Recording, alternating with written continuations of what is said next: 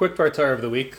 In this week's Parsha, Parshas Vayakhel, the Torah discusses the donations made by the Jews to the Mishkan. When it mentions how much money and precious metals were donated, the pasuk makes an enigmatic statement. The pasuk says, "V'hamalacha haisa dayam," and the work, meaning the donations, were enough. L'chol hamalacha lasaisaisa, for all the work that needed to be done with them. V'haiser and extra that the Jews donated to the Mishkan more than what was needed. Yet all the commentaries ask that the pasuk is an oxymoron. The word dayam means it was enough. The word vahaiser means there was extra. So which one was it? Was it just enough, or was there extra? Why the need to use both terminologies, especially as they're contradictory? So there are many answers given but we will focus on two that teach a powerful lesson in giving and receiving. The Ohr HaChaim HaKadosh says that really the Jews donated much more than what was needed. But in order so that no one should feel disheartened that their donation was not used, Hashem made a miracle that all the extra donations still got used up in the building of the Mishkan, so that everyone will feel like they participated.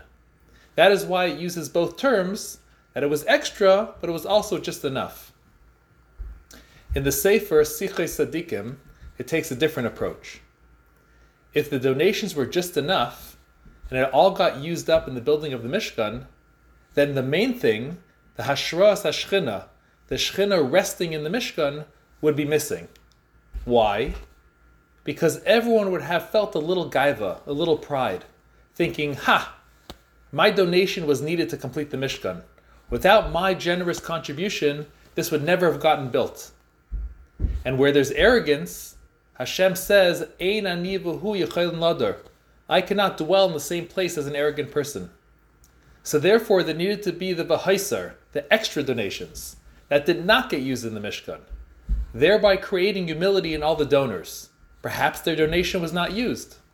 And because of that humility, then there was dayam, just enough. Meaning that now it was complete, that Hashem was able to rest the Shekhinah there. The takeaway for us is twofold, both from the donor's perspective and the recipient's perspective. The recipient has to remember that no matter how many donations he gets, how many additional funds he may have received, it is important that every person that gives you a donation, large or small, is made to feel like his donation was an integral part of what was needed.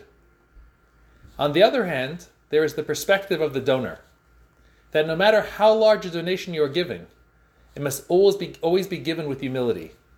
Hashem gave you that money so that you can do great things with it. And there's no reason to feel arrogant or proud as a result of doing what you were supposed to do anyway.